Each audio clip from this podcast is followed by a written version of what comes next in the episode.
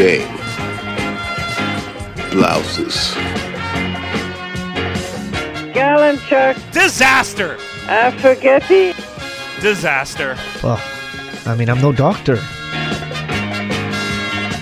We now join America's most popular show already in progress. Everybody loves... Mitch and Sean, you guys are the greatest duo.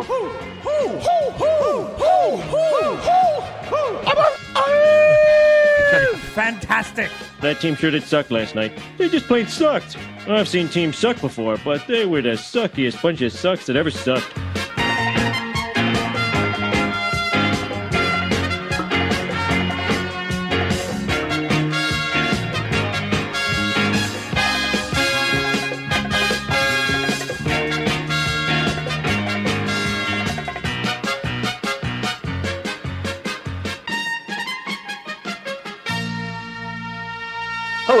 And welcome to a season opening edition of the Post Game Pints podcast. That's right. At the filming and recording of this podcast, we are two sleeps away from the NHL season beginning. My name's Mitch Gallo with Sean Campbell. And as you can see by the beer open, we are brought to you by LaBrosse. And I think for the first time in a while, Campbell and I are drinking the same beer. The same beer, and it's your beer. And my beer, the Campbell Gallo. Check it out at LaBrosse 133 LaBrosse in Pointe-Claire. It's your favorite Campbell play-by-play ale with the Angry Gallo Ale. We took the best elements of both of them, put them into one beer, and it's pretty outstanding. I am in love with this beer that you and I have come up with, along with Dan and Alex and everybody down at LaBrosse, and I encourage you to go check it out and pick it up and support your local business and support your local podcast here on the Post Game Pints podcast, because this is really good. I mean, well, Sean, no, I was just gonna say, they didn't just slap our names on top of a can of a beer that they already owned. They thought about who we were, and this beer was specifically made for us and for the podcast. Well, you got the three beers behind you, and I have to say the middle one is my favorite, and it's not even close. The flavors and the taste of this beer, outstanding. And I'm not just saying that because it has our names on it. It is, in my opinion, the greatest thing that LaBrosse has yet to produce. So check out the Campbell Gallo Coffee IPA. It is amazing. Yeah. It's pretty amazing. Mitch, will the Canadiens be amazing? I think that's a big question, because we're just a couple nights away from the Canadiens season opening against Toronto on the road and then in Buffalo. And they announced their 23-man roster. They sent Kaden Gooley down. There was talk that he might start the season. They know the plan was to go back to junior, but they weren't sure about the health of some of their defensemen, of course, Joel Edmundson and Sammy Niku, who they've picked up. They weren't sure if they were ready. They're not going to be ready. The Canadiens have decided to go with 15 forwards, 6 defense, and 2 goalies for their 23-man roster, and a whole lot of people on the IR and long-term injury. Not the roster that the Canadiens planned to have on game one. Training camp had something to say about that. But what do you think of this 23-man roster that they're starting with for the 21-22 season? Well, I mean, the thing that's striking right off the bat is the fact that they only have 6 defensemen. I can't recall a time when they ever did that. And to me, that means this is very short term. And as soon as Edmundson or Niku are available, they are going to be put down. They're going to be put on the roster. And then somebody else up front is going to go down, because you don't need 15 forwards around. Mm-hmm. You don't need 3 guys sitting upstairs. And certainly when you look at the schedule in week 3, they play in Seattle, in San Jose, in Anaheim, and in LA. You're not traveling out west with only 6 defensemen, because if you lose 1 or 2 while you're out there, you could be stuck in a game where you only have 4 defensemen playing. So to me, the 23-man roster, this is what we will see opening night, but it's not a long-term thing. You can't carry only 6 defensemen, so that's the one thing that stands out. And then as far as up front, I mean, clearly the Canadiens feel like they need to create more of a competition at center, because they go out and they make a waiver claim Adam Brooks from Toronto. Waiver claim, he has to be on the roster to start for the first 2 weeks after being claimed by a team. And Sean, I've seen the guy play. He's okay. I don't think he's a difference maker, but I think he's very much in competition for one of the top first center slots on the Canadiens. Yeah, I think that the Brooks thing is just because they haven't been impressed with Palin. And I know we're going to get into Ryan Palin. I've seen a lot of Adam Brooks at the AHL level with the Marlies, and I know that he's gotten his, sniff with the Toronto Maple Leafs, and he's done a couple of good things. I never minded him. And, you know, in the AHL, he was a quality player, just like Ryan Palin, quality player.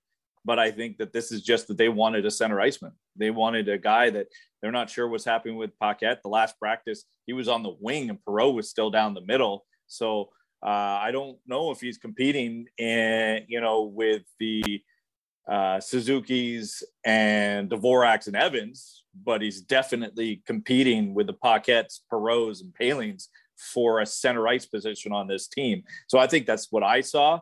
And I think that they're just biding their time. The moment that Niku gets the clearance after his concussion, if he gets the green light to be the seventh defenseman at least, then it's Belzile or Palin that are going right to Laval. Yeah, and you know what? As soon as that waiver claim happened, I'm sure Ryan Palin thought to himself, like, shit, that was my spot that I could lose to this player coming in.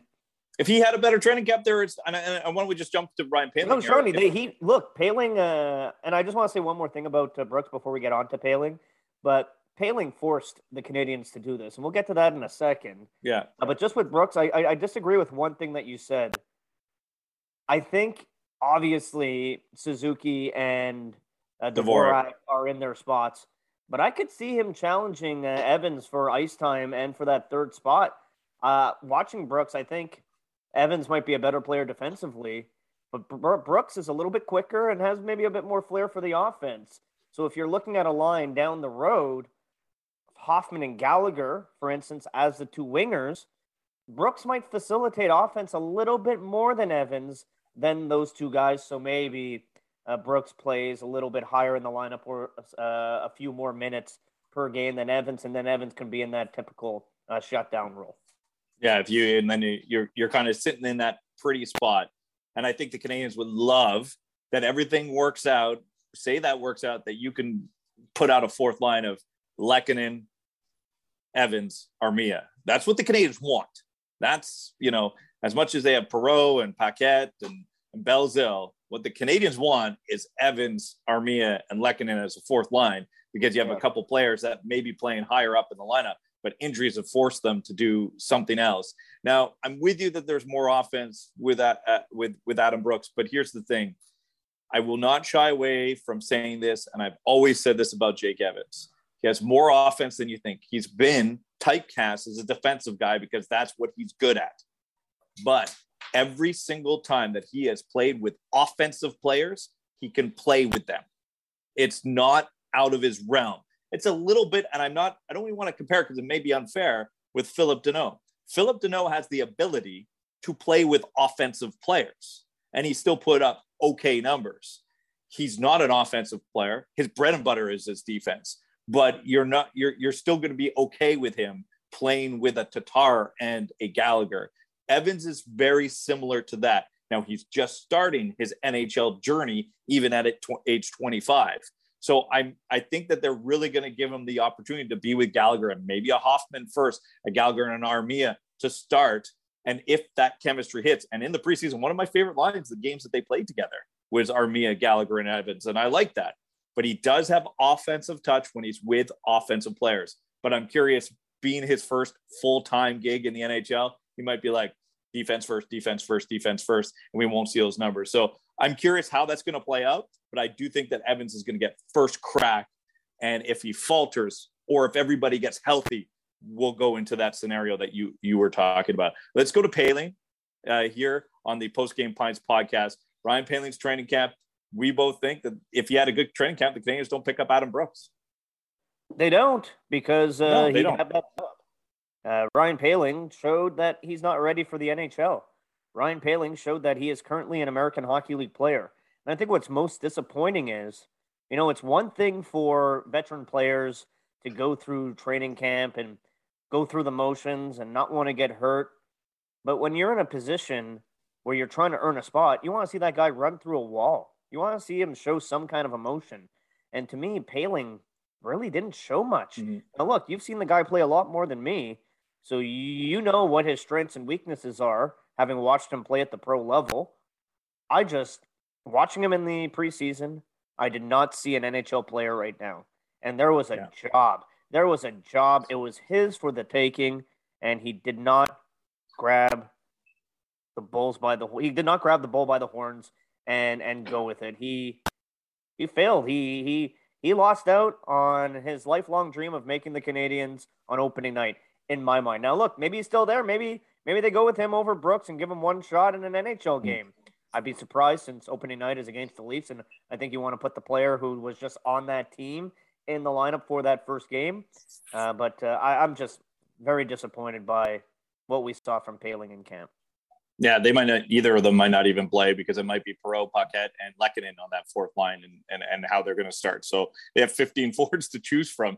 So it's not, perfect for anybody. But when you get that opportunity, you're going to have to show what you can do in practice and show that, you're not bothered that another guy is coming in. But it's going to be really hard for them to get in the lineup, because I think they're just waiting for a defenseman to get healthy before they send someone down. And you may even be sent down in the organization's mind, just waiting before. Like you said, that road trip out to the West Coast, there's no way they're not going out there with seven defensemen.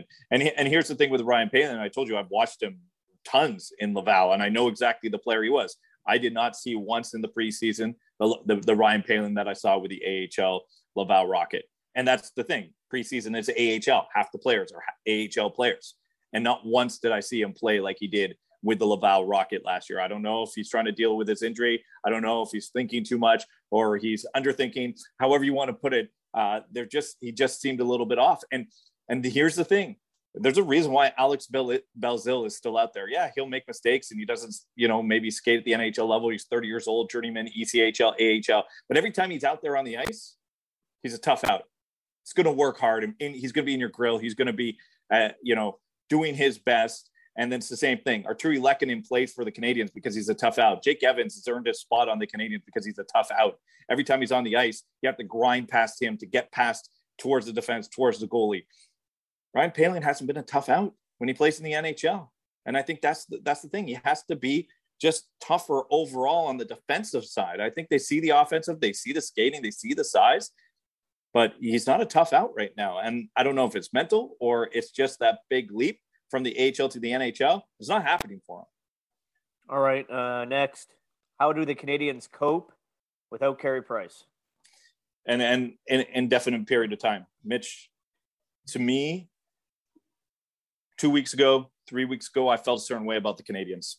Even with the injuries to Hoffman, to Edmundson, Caulfield missed a week, and then he was back, and then he was good. I knew about Weber and Byron long-term. I felt a certain way about the Canadiens, heading in the right direction, still with the right pieces, good leadership. But the base of all of that was Carey Price and Jake Allen for a whole season. The tandem, they seemed to be perfectly worked. The risk reward of the Seattle Kraken keeping Carey Price so you didn't lose Jake Allen. I thought that was genius. Only after the fact, I thought it was genius that they were going to move forward with those two goals. Now, look, in a month's time, they might be together and everything changes. But the fact is, I don't know if it's going to be 30 days, 60 days, 90 days, or a year that Carey Price is gone. That's fine. I don't need to know. But it made me change how I thought about the Canadiens. I think completely different when I look at the Canadiens roster, when there's a Carey Price on it and when there's a Carey Price off it. And that might be just 6 points in the standings or, 5. But that might be the difference from 4th place to 6th place, from 3rd place to 5th place in this Atlantic division. So I feel completely different about the Canadiens, and not in a good way, the fact that Carey Price isn't on the roster. I feel the same way about the Canadiens with and without Carey Price. Look, you're right. We don't know how long he's going to be out. So because of that, we have to pretend that he's going to be out all season. Maybe that's how I'm thinking. You have to, because you don't know. It's an indefinite period of time. He could be a trade deadline acquisition. He could be back in November. I don't know when he's going to be back, so I'm going to pretend like he's not here. And then if he joins the Canadiens at some point, good. I think Carey Price is a very good goalie. But you also know I don't put a ton of stock into that position, and I don't think that's an important position because, to me, the difference between the best goalie in the league and the 15th best goalie in the league is not very big, especially statistically. Now, I also look to statistics when it comes to Carey Price. When is the last time he was an impact player during the regular season? Look, he was phenomenal in the playoffs last year, and he's a big reason why they went to the Stanley Cup final. But when is the last time statistically Carey Price had a consistent, solid regular season? I can't remember. Certainly not any time in the last 3 years. So if Jake Allen matches what Price has done statistically during the regular season over the past 3 years, which I think is perfectly possible, the Canadiens should be fine. So that's why I understand the name, everything like that. Yeah. I just don't think it's a big deal. Yeah, but here's the thing. There's a difference here, okay? I know that Jake Allen did it for a month, and I know that Jake Allen could do it. But now you're asking Jake Allen to do it, if we're going on the premise that he's gone for the year, 60 to 65 times in a season. But he could do 914 save percentage or whatever Price was posting? 65 times, I'm not sure. But here's the plan. The plan was that Carey Price was going to play 50, and Jake Allen's going to play probably 32. It was going to be that close. It was going to be a good mix. It wasn't just back-to-backs and Carey Price the load the whole way. We know how the Canadiens were about to play this Carey Price-Jake Allen duo, which is probably best of the both worlds because you get the most out of Jake Allen in those 32, because I'm with you. He can put a 914, 915, 916, and Carey Price at 50 is much better than Carey Price at 65. But now that Carey Price is gone, and that duo and that tandem, I put it in the top five of the league of Carey Price, Jake Allen, because of the percentage. You go in a top five tandem in the league to now Allen and Montembeault. To me, that tandem is outside the top 30 in the league. I don't like that tandem at all. I don't like the fact that Montembeault is going to play 20 games. I don't like the fact that Montembeault is going to play 15 games. And I understand he's a young goaltender trying to come into his own. That's not where the Canadiens are right now. The Canadiens were built around the tandem of Allen and Carey Price. They did everything in their power to make sure that they kept those two together. Now they're not. And that, to me, is going to make a big difference in the standings from 6, 7, 8, 9, 10 points from what they could have had and what they don't. We'll see. I understand. We'll see. But I just don't think that Jake Allen 60 times is going to be beneficial to Jake Allen. I don't think Montembeault 20 times is beneficial to Montembeault. I think Montembeault's 5 times. And Jake Allen should be 35 times. And Carey Price should be 50 times. However you want to put it. I mean, now you are really getting ahead of yourself, though. No, but I'm in the premise that he's not there. So it's made me change the way I think about the team. I thought they had one of the best goalie tandems. Now I don't think they do at all. And I think it's the least important position. So it doesn't really change my mind that much. I think it's very important when you don't have Joel Edmundson or Shea Weber on your team. Well, Joel Edmundson, that's a short-term injury. We think it was supposed to be a week, and then it was 2 weeks and 3 weeks, and now it's a month. What if it's another month? Mitch, we don't know. He's not around. He's not there. And they're like, oh, it's not getting better. He goes on the ice. It gets worse. It's just going to nag him all year. Next thing you're here, it's going to be surgery. He's out for months. He's not there. I'm looking at a team that doesn't have these players. I don't think they're as good as I thought they were going to be. Yeah, well, I think you were already higher on them than I was anyways, which brings us to our final topic today on pretty much the eve of the regular season beginning. What is and who are the top 4 teams in the NHL's Atlantic Division? Yeah, this is interesting because how I felt a month ago was different than how I feel today. But why don't we go in order from top team? I'll give you my top team. I think it's going to be the Florida Panthers. I think I'm going to surprise you here. Okay, if you say Buffalo, Buffalo. No, I'm not going to say Buffalo. But there is a team that everyone loves that I don't think is as good as everybody thinks they are. Okay, maybe it's the Florida Panthers. I have them at number 1. Okay, I have the Florida Panthers at number 1, and maybe that's the team that you have number 5. And look, if you put them at number 5, I kind of understand you. I kind of get it. Okay, but this year I still like. I know that everybody's still up in the air about Bobrovsky. I like the older guy, the younger guy. They don't have to do 70 games for Bobrovsky here. I like their defense core. I like that they're getting healthy. I like the acquisitions they made up front. I'm a big fan of Huberdeau and Barkov. I think, you know, with their coaching and Quenneville, they've kind of figured it out. I think this is the year the Florida takes control of the division because they're one of the few teams in the Atlantic that I think got better. Well, I'm going to say the best team is the Tampa Bay Lightning. And that's a team that was easy to make the playoffs last year, and they did it all without Nikita Kucherov. Now, without that toughness and what they had on the third line last year, I think might affect them come playoff time. But I think in the regular season, with the amount of offense that they have, this team's going to rule. And I know you love your goaltending position. You're going to look at a goaltending position. The Tampa Bay Lightning have, in my mind, the best starter in the league. So I'm going to say Tampa Bay number 1, which brings me to number 2, Campbell. I'm going to say the Toronto Maple Leafs are the second best team in the division. I think that when you look at what the Leafs have done, it's the playoffs that give the Maple Leafs issues, not the regular season. They've rolled through regular seasons in recent years, and they are pretty much the same team with the top guys there, where other teams, I think, are declining, like Boston, who would compete with them in that spot. So I'm going to say Toronto is the number 2 team in the Atlantic. Yeah, I'm going to go with Tampa Bay as number 2. I can't drop them more than that. Look, I agree with everything you said about Tampa, but they're not as good as they were last year. And I think you made that point. They're not going to be as good maybe in the playoffs. They're back-to-back Stanley Cup champions.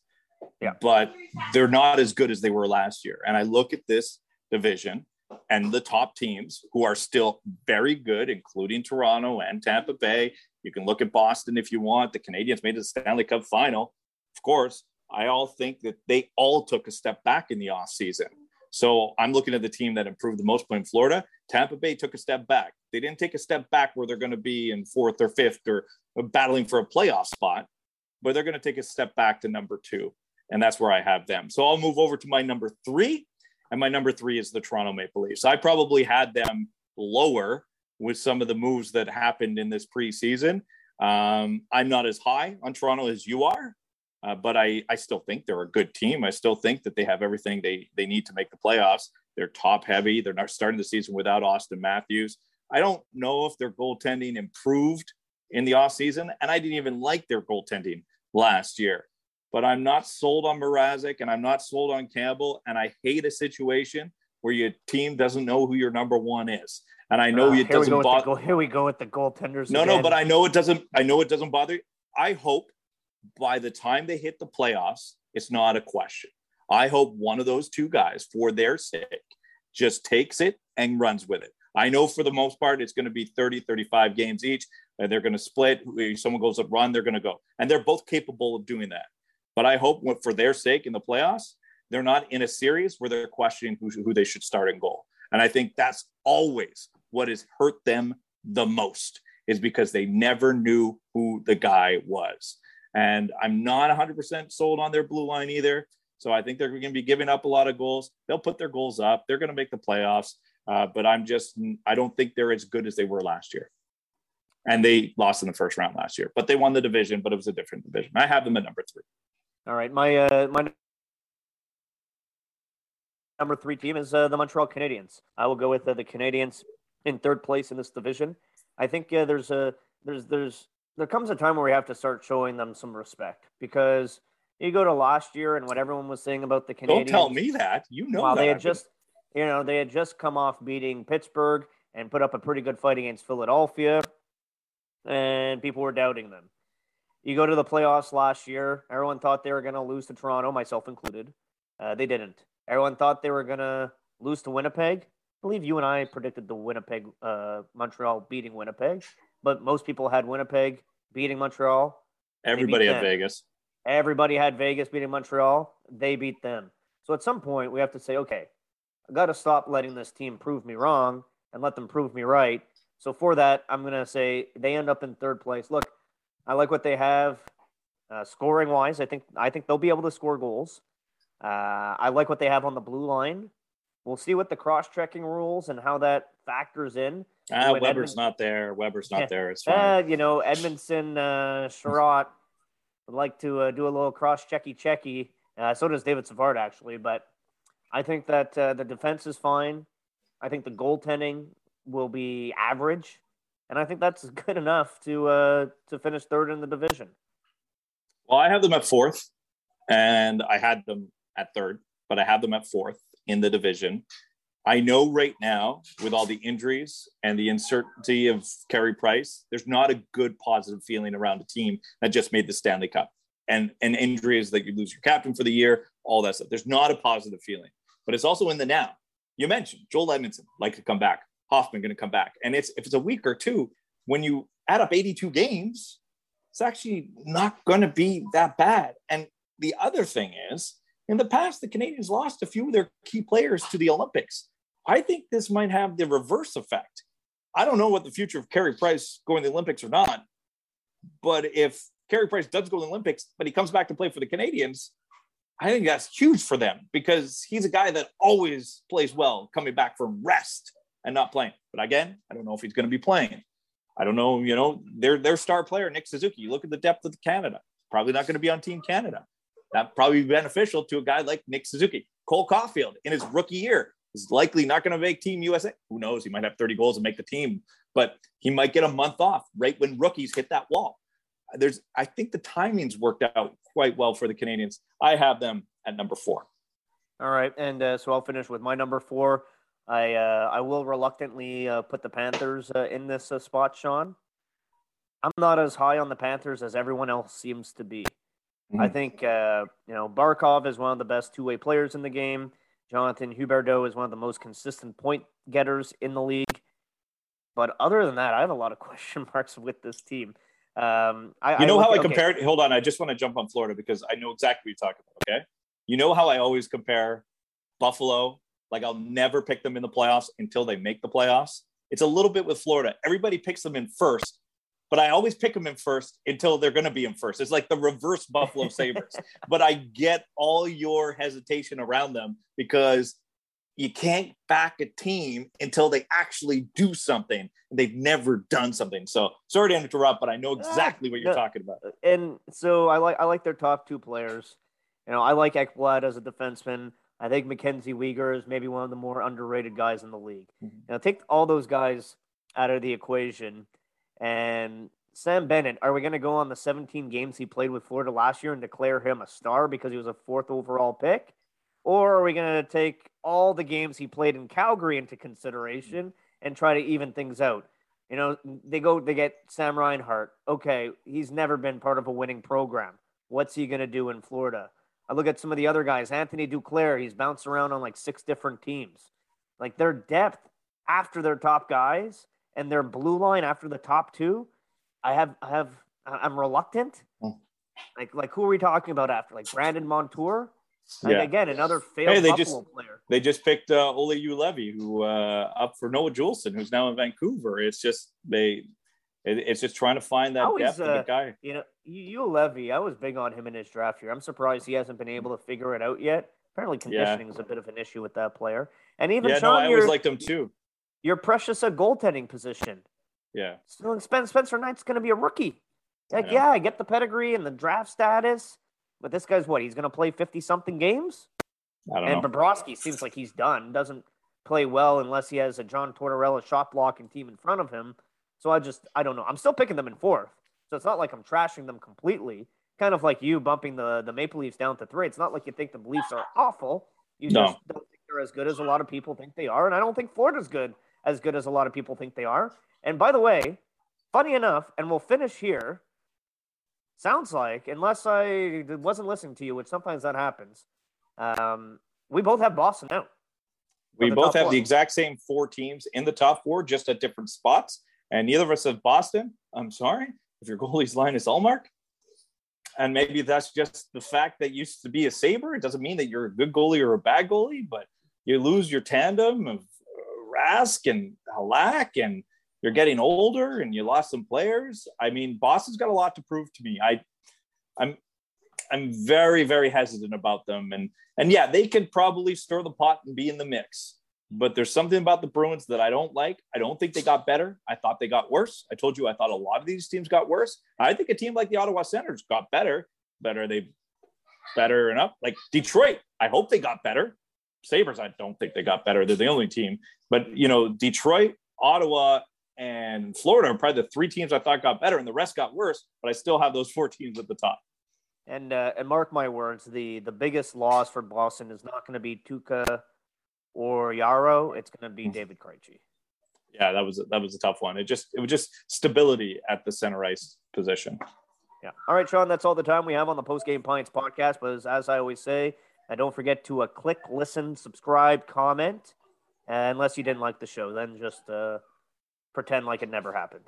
And stay tuned, because a lot of the 5-minute post-game shows are going to be coming back starting on Wednesday night, right after the Canadiens opener in Toronto against the Leafs. Yeah. Cheers. Well, how's that for your entertainment value? They've done their job very, very well. Awesome! No.